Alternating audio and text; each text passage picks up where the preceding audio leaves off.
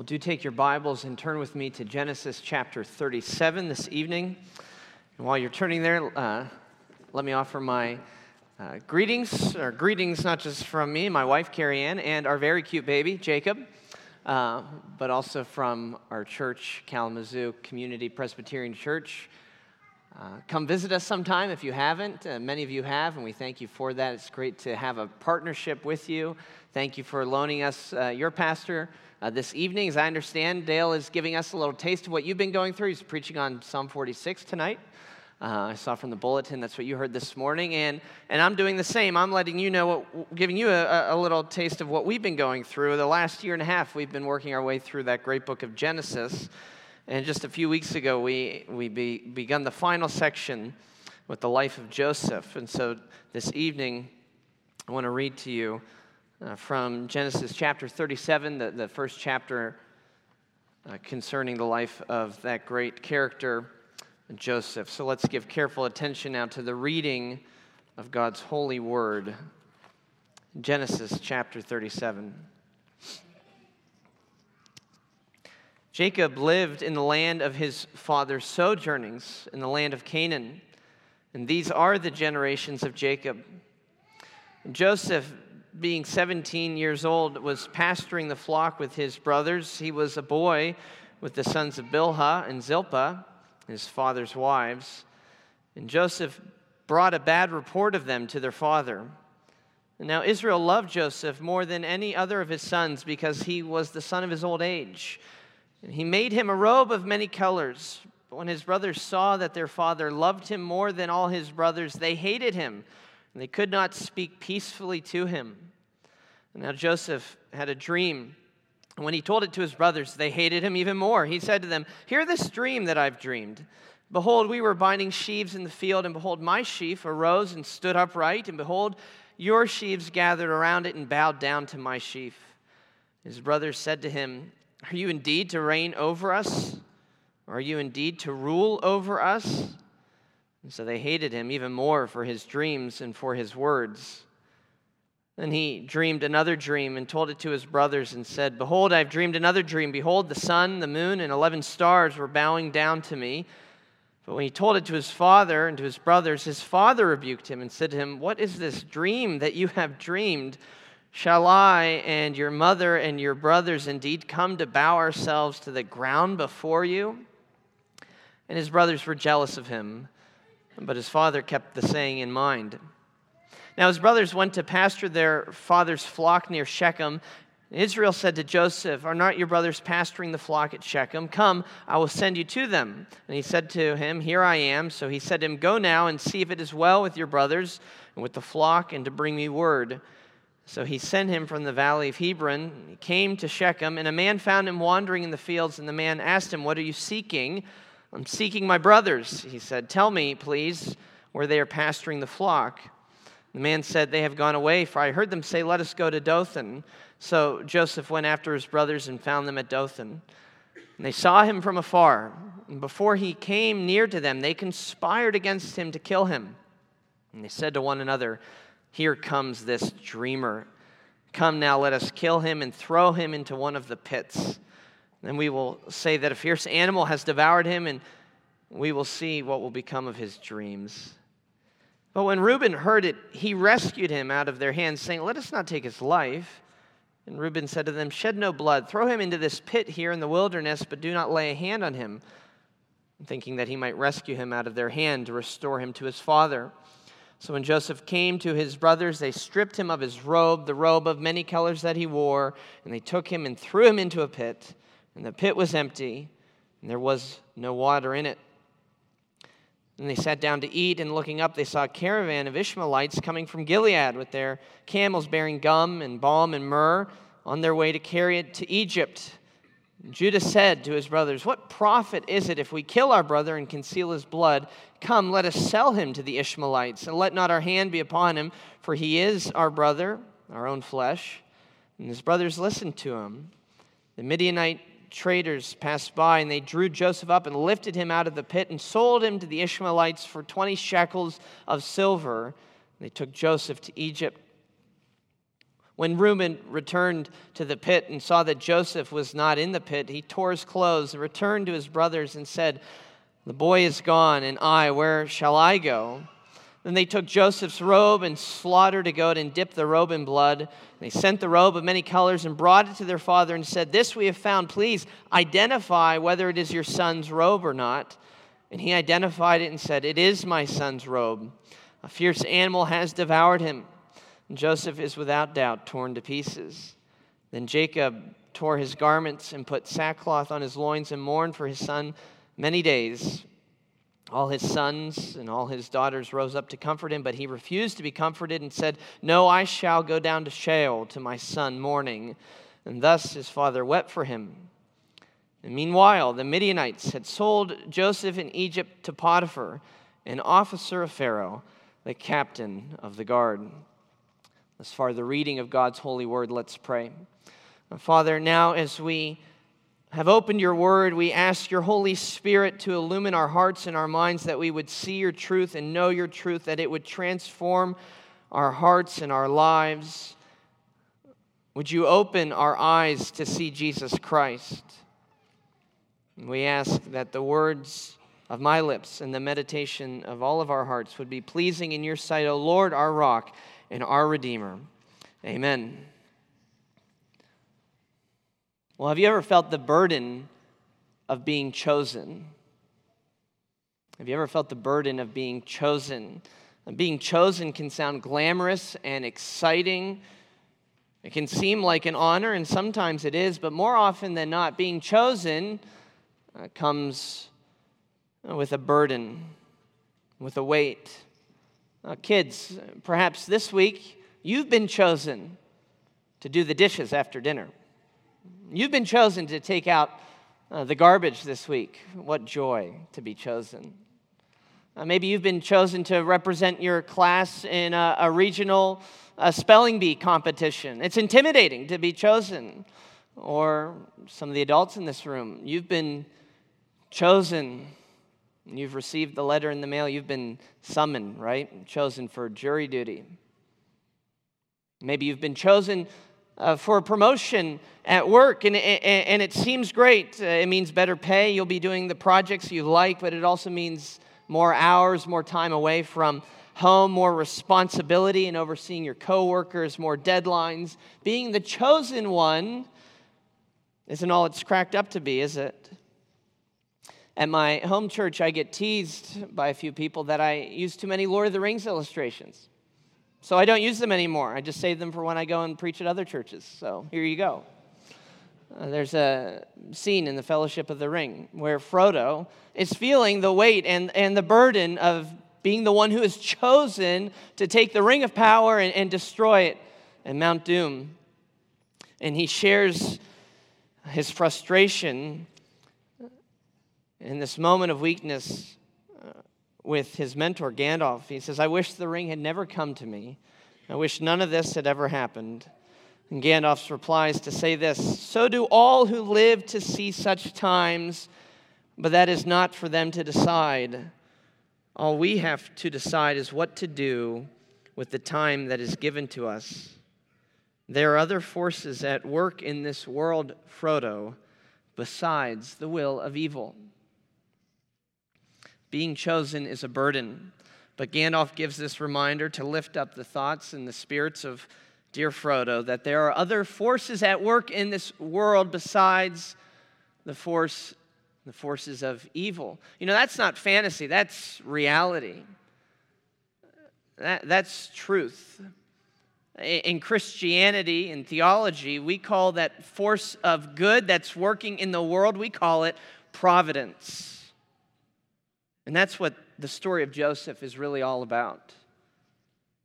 That's what the entire story of Joseph is about, beginning in, chapter 37 to the end of Genesis. But it's also what this particular chapter that we're looking at tonight is about. So we ask, what is the point of the story of Joseph? And Joseph's life, more than anything, serves to teach us about the power of God in and through the providence of God it, it, teaches us that God is in control even amidst the seeming chaos in life. It shows us that, that even in the face of sin, God is sovereign. In many ways, the famous verse at the conclusion of Joseph's story is a fitting thesis statement uh, for this chapter. You remember that line, right? That he says to his brothers What you meant for evil, God intended for good. That's the power of God's providence. Providence is where, as our uh, shorter catechism tells us, it's where God governs all of his creatures and all of their actions for their good. And this is true for Joseph because he belongs to the chosen people of God, the covenant people of God. And it's true for you as well if by faith you have been brought into that family of God. God has given us this account to remind us that. To remind us that for those of us who have been chosen, for those of us who have been chosen by God, no matter what evils may come, no matter the rejection we might face in the world, God's good sovereignty will win out in the end. That's what we're going to see this evening. We begin first by seeing that Joseph is indeed chosen by God. That's the first thing. Joseph, chosen by God. Although he belongs to the chosen people of God, and in that sense, all of the characters, all of his brothers are chosen, Joseph, though, is specifically set apart from his brothers uh, for a special purpose. And as we know from the rest of that, from the story, uh, the purpose is that he is chosen by God to establish and to protect and to preserve the covenant people. And so, how do we see him set apart by God in this chapter? How do we see him chosen by God in this chapter? It's more than just his being the favorite child, although that is part of it. We get a hint or foreshadowing of God's election there. Uh, Jacob is uh, perpetuating a sin of his uh, uh, parents. If you remember in the Genesis story, his parents, um, Isaac and Rebekah, they play favorites. Isaac's favorite child is Esau. Rebekah's favorite child is Jacob. Parents never play favorites. It leads to awful things. leads to what we have here in chapter 37. But Jacob is repeating that great sin. He has a favorite now, and it's Joseph, likely because Joseph is the firstborn of his favorite wife, Rachel. And even then, it says he's born to Jacob in his old age. So perhaps he favors the younger child just as, as he was the, Jacob was the younger child who was favored over his brother, older brother Esau. But at any rate, one of the ways Jacob shows favoritism is by giving a gift to his son, a special gift, the coat of many colors. This is actually a difficult uh, a term to translate. Uh, we get that phrase, coat of many colors, from the Greek version of the Old Testament, the Septuagint. It's very clear there. It says coat of many colors. But in Hebrew, it's a, it's a little bit more vague uh, or ambiguous. In fact, there's only one other occasion where this word shows up in the Bible. It's in 2 Samuel 13, and it's used to describe how the daughters of the king are dressed. And this has led many people to conclude that whatever it was, whatever this robe was, it was something that was royal, it was something that is fit for a king. It may have had many colors. But probably what we're meant to think of more than a colorful coat is a royal robe Jacob gives his son a gift, a gift that is fit for a king. And this is what I mean when I say that even Jacob's favoritism foreshadows God's election. Because God had elected, he had chosen Joseph to one day be a sort of king over his brothers, to one day rule and reign over his brothers. Even though he was the second youngest of the 12, he would one day rule over them. And that's what the dreams that he has points to also, isn't it? That's the second sign that God has chosen Joseph and set him apart from his brothers. First is this royal robe. Second are the dreams that Joseph has. Uh, first is just the fact that, he's ha- that he has the dreams, that he's even given the, the dreams. Uh, this is nothing short of divine revelation here. This is God speaking to Joseph in a very special way, speaking to Joseph in a way that, that nobody else receives this kind of communication in, in, in Genesis 37. He's been singled out. In the ancient Near East, it was well understood that dreams were a form of divine communications. The, uh, the brothers would have known this They would have known that, that God had set his favor upon their younger brother. But then to make matters worse, there's the content of the dreams. So God shows that he has chosen Joseph by, by giving him these, these night visions. But then on top of that, it's why what these visions represent. Joseph has two dreams recorded for us in verses 5 through 11, but they're essentially one and the same, aren't they? You hardly need an interpreter. Uh, in the one, he and his brothers are out harvesting grain in the field, and, and the ten older brothers' sheaves bow in submission to Joseph's sheaf. Uh, verse 8, if you look there, makes it very clear that they did not need an interpreter. His brothers say to him, Are you indeed to reign over us? What are you, what are you talking about, Joseph? Are, are you trying to say that you're going to rule over us? And it says, And they hated him even more for his dreams and, and for his words. They got it. Uh, but just in case they didn't, Joseph said, Well, I have another dream. Can I tell you about that one too? And this second dream far exceeds the first. This time it's not just the 10 older brothers, there are 11 stars. Benjamin, the younger brother, is included. And, and, there's the sun and the moon. Mom and dad are in the dream too. Now everybody is bowing down. You get the point. The whole family will bow in submission to Joseph. And so, in all of these ways, we see that Joseph is clearly called, set apart, chosen by God. But that is not all he is in this story. If the first thing is that we see Joseph is chosen by God, the second is that he's hated by his brothers. And this is what the majority of the chapter is concerned with. Why do his brothers hate him? Is it because he's the favorite child? Well, yes, that's part of it. Verse 4 it says, when the brothers saw that their father loved him more than, than all the brothers, they hated him. They couldn't speak peacefully to him. That's part of it. But you know, Joseph's own personality is not helping anything here. Fostered by Jacob's favoritism, Joseph has become overly confident and, and arrogant. He's, he's a bit of a suck up to his dad. Did you notice what verse 2 says? He would go work out in the field, and then he'd bring, it says in verse 2, a bad report about his brothers to his dad. He was a tattletale. And this word translated bad, bad report, could also mean false. Uh, he's, he's probably fabricating some details to make his brothers look worse and to make him look better. And as we said, he knew the dreams uh, would infuriate his brothers, but he tells them anyway. And so, in a sense, we could say that Joseph had his brother's fury uh, coming to him. And so, why did they hate Joseph? Was it because he's the favorite child? Yes, in part. Was it because, let's be honest, Joseph is a bit of a twerp? Yes, partly. But neither of these are the primary reason that Joseph is hated by his brothers. The primary, preeminent reason that Joseph is hated by his brothers is precisely because he is chosen by God. It's this divine election that produces this fraternal hatred. They hate him because of the dreams and what they know the dreams prophesy. It's the election that brings the envy and the hatred and the jealousy. God's election does that. If, if you don't believe me, then just read Romans 9. Better yet, read Romans 9 to somebody off the street. It offends a lot of people. God's election. God's election is what caused enmity between the seed of the woman and the seed of the serpent. And Jesus himself speaks of this numerous times in, in Matthew chapter 10, verses 35 and 36.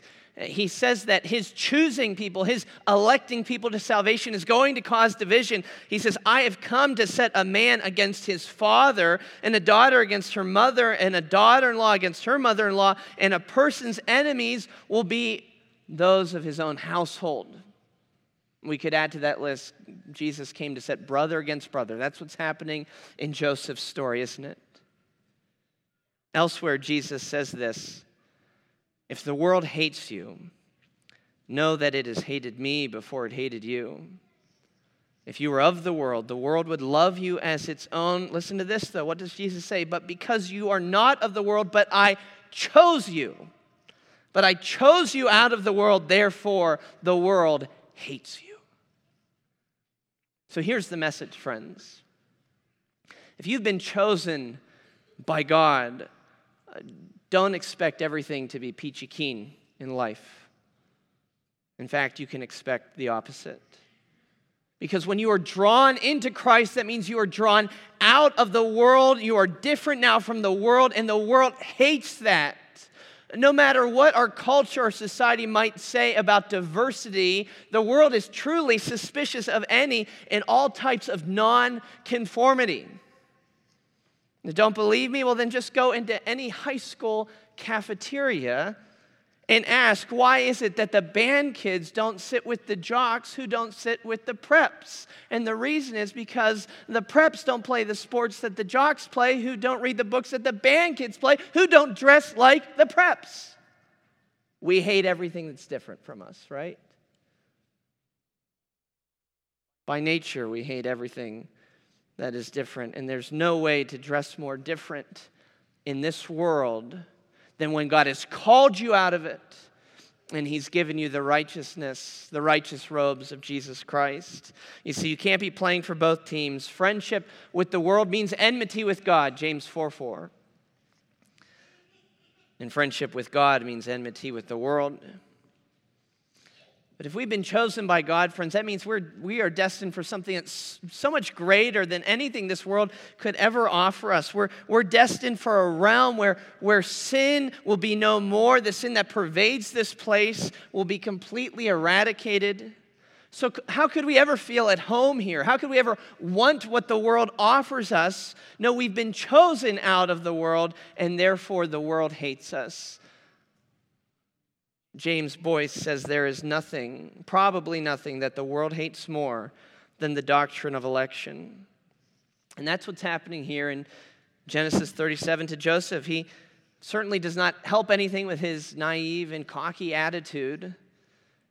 But God's divine election seals the rejection that he had already faced from his brothers.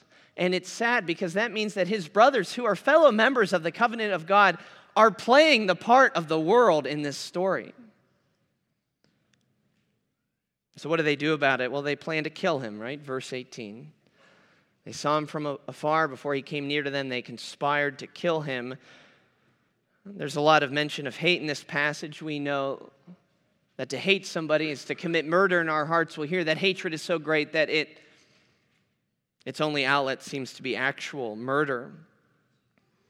Now, notice that the 10 older brothers, they're out shepherding by themselves without Joseph. Joseph's at home. He's, he's kicking his feet up. He's, he's lounging in that, that nice royal robe. And his dad says, well, I want to know how the other boys are doing. And Joseph, the, the dutiful tattletale, he says, Yeah, I'm on it. I'll go. I'll go find them and bring a bad report back to you. And so he journeys out to find them. And as he approaches, they conspire to kill him. And take note of this, brothers and sisters. Uh, Joseph, because Joseph has been chosen by God and their authority thus threatened, the brothers conspire to kill him. I want you to remember that. We're going to come back to that in a, in a, little bit. It's because he's been chosen by God, and therefore the brother's authority is challenged and threatened, they conspire to kill him.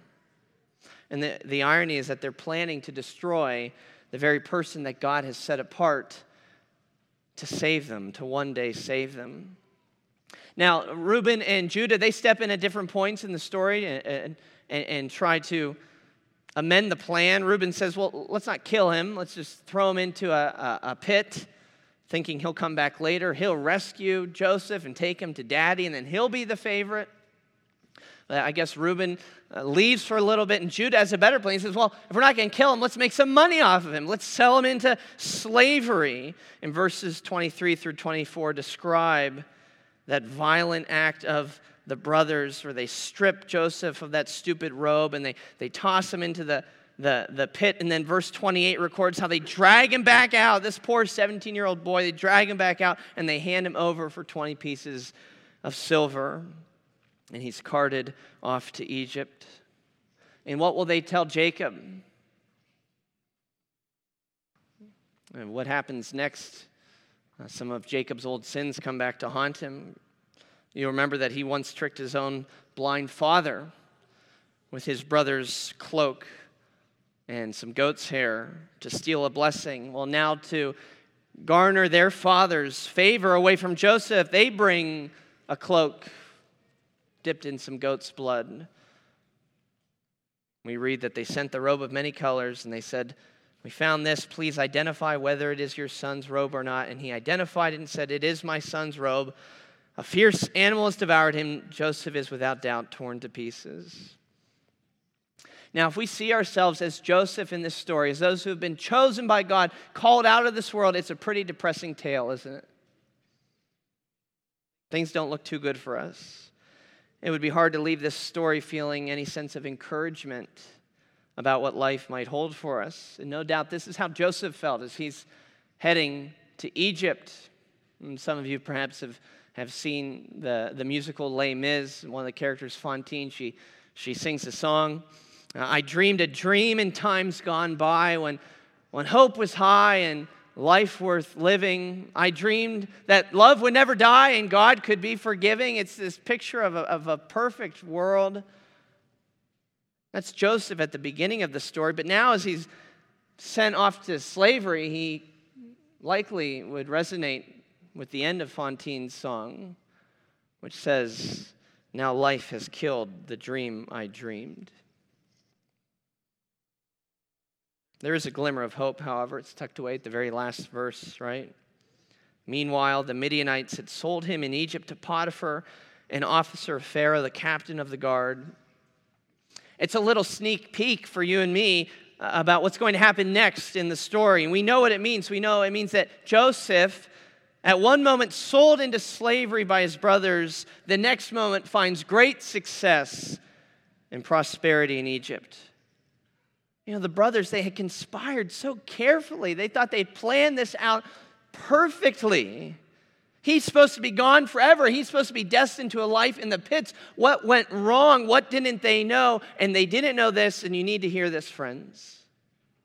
This is what they didn't get that any and all attempts to discredit or destroy God's chosen people will ultimately be used by God through his powerful providence to benefit his people. Any and all attempts to destroy God's chosen people will be used by God to preserve them. Attempts to humiliate will be used to exalt. Attempts to harm will be used to heal. Attempts to kill will be used to save. And the brothers could never have imagined their act of selling Joseph into slavery was actually part of God's hidden hand of providence to bring Joseph authority and power and success, and that God would, would use that power and authority and excess of Joseph to actually save those very same brothers. Paul says that we know that for those who love God, all things work together for good for those who are called, for those who are chosen for those who are set apart. And this is abundantly clear to us as we read the story of Joseph, but the brothers were blind to it at this juncture. Uh, we see in this chapter, as Derek Kidner writes, an Old Testament theologian, Derek Kidner writes this that there's a human pattern that runs through the Old Testament and culminates at Calvary. Here's the pattern that the rejection of God's chosen deliverers through the envy and unbelief of their own kith and kin is a rejection which is finally made to play its own part in bringing about deliverance. Rejection leads to deliverance. And Kidner is right, this ultimately culminates at the cross, at Calvary. And that's why we're not really supposed to see ourselves as Joseph in this story. We can't only see ourselves as Joseph. That's not the main point. We might be too tempted to think, well, no matter what happens, well, uh, somebody will find me and they'll give me a nice job and I'll become really rich and I'll work out in the end, right? No. We're never promised that in Scripture.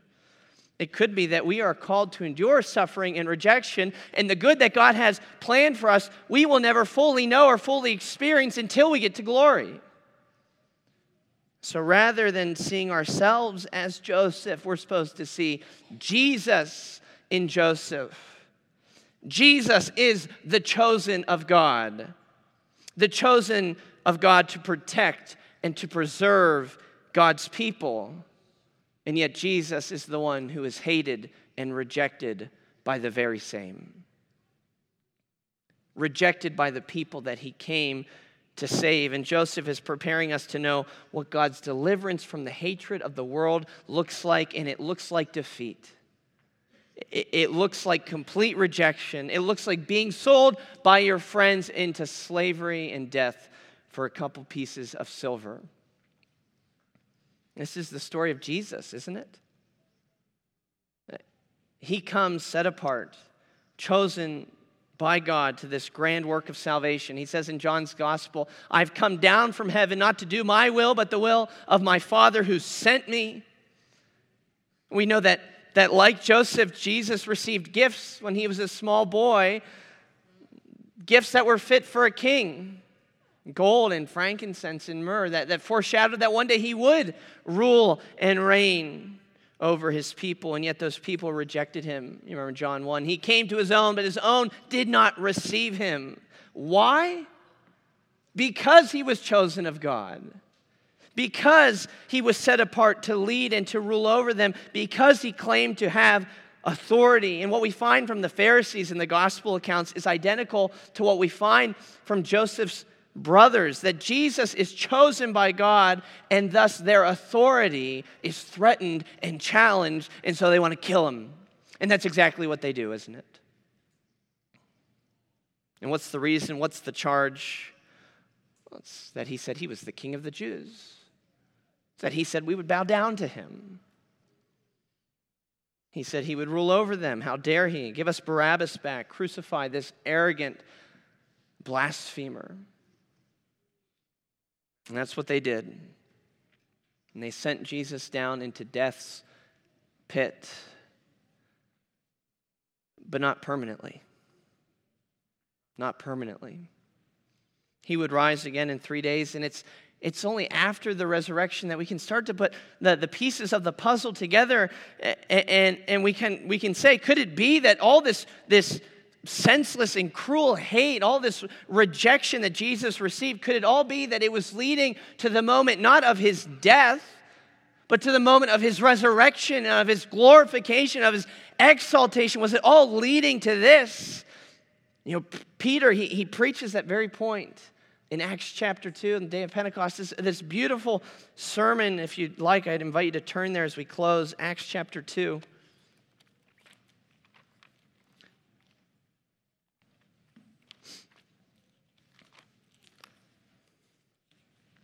In Acts chapter 2, Peter actually explains that it was the hatred of Jesus' Jewish brothers that was used by God's good providence to bring about their very own salvation. Acts 2, verse 22, Peter says, Men of Israel, speaking to a Jewish audience, men of Israel, hear these words Jesus of Nazareth, a man attested to you by God with mighty works and wonders and signs that God did through him in your midst, as you yourselves know. This Jesus, delivered up according to the definite plan and foreknowledge of God, you crucified. You crucified and killed by the hands of lawless men. But then he goes on God raised him up, loosing the pangs of death because it was not possible for him to be held by it, to be held by death. Why was it not possible? Well, Peter goes on to quote from, uh, from uh, Psalm 16, which says that, that you will not let, God will not let your Holy One, your chosen one, to see corruption. You hated him because he was chosen by God, Peter says. But he was chosen by God to save you. And you know what happens at the end of that sermon? You can look there in verse 47. The Lord added to their number, and day by day, those who were being saved. verse 41 gives us the number, actually. They were added that day about 3,000 souls. 3,000 Jews are converted. 3,000 Jews, once filled with hate and rage for Jesus, have now given their lives to their brother and to their king. I want to say to you tonight, friends, that perhaps you've come and and you hate Jesus this evening, you hate Jesus and, and the things of God, you hate the Christ of the Bible, you know, that fact does not preclude you from salvation. Not if you now see the love that He has for you, the love that He had that would, would cause Him to lay down His life for somebody who hated Him, for a people who rejected Him. See Him now as your brother and as your king, and you will be saved. And for those of us who have already done that, what comfort and consolation this brings to us, knowing that when we are in Christ, He has faced the ultimate rejection of the world in our place, and He's gone on to, to experience the ultimate exaltation from the world. And when we are in Christ, He shares that exaltation with us. He was made like His brothers in every respect he was made like you and me in every respect, so that he through death could destroy the power of death and bring us with him into glory. Amen. Let's pray. Our Father in heaven, we thank you for your holy word to us. Thank you that all of Scripture points to our Lord and Savior Jesus Christ, who indeed came chosen by you and the eternal counsels, of the triune God, the covenant of redemption, selected and chosen to come as one of us, to come as our brother. And though we would hate him and despise him, though he would be a man of sorrows, he would still die for us. Lord, would we look to the cross? Would we see his loving sacrifice? Would we repent of our sin of, of neglect, of rejection, of hatred, of apathy?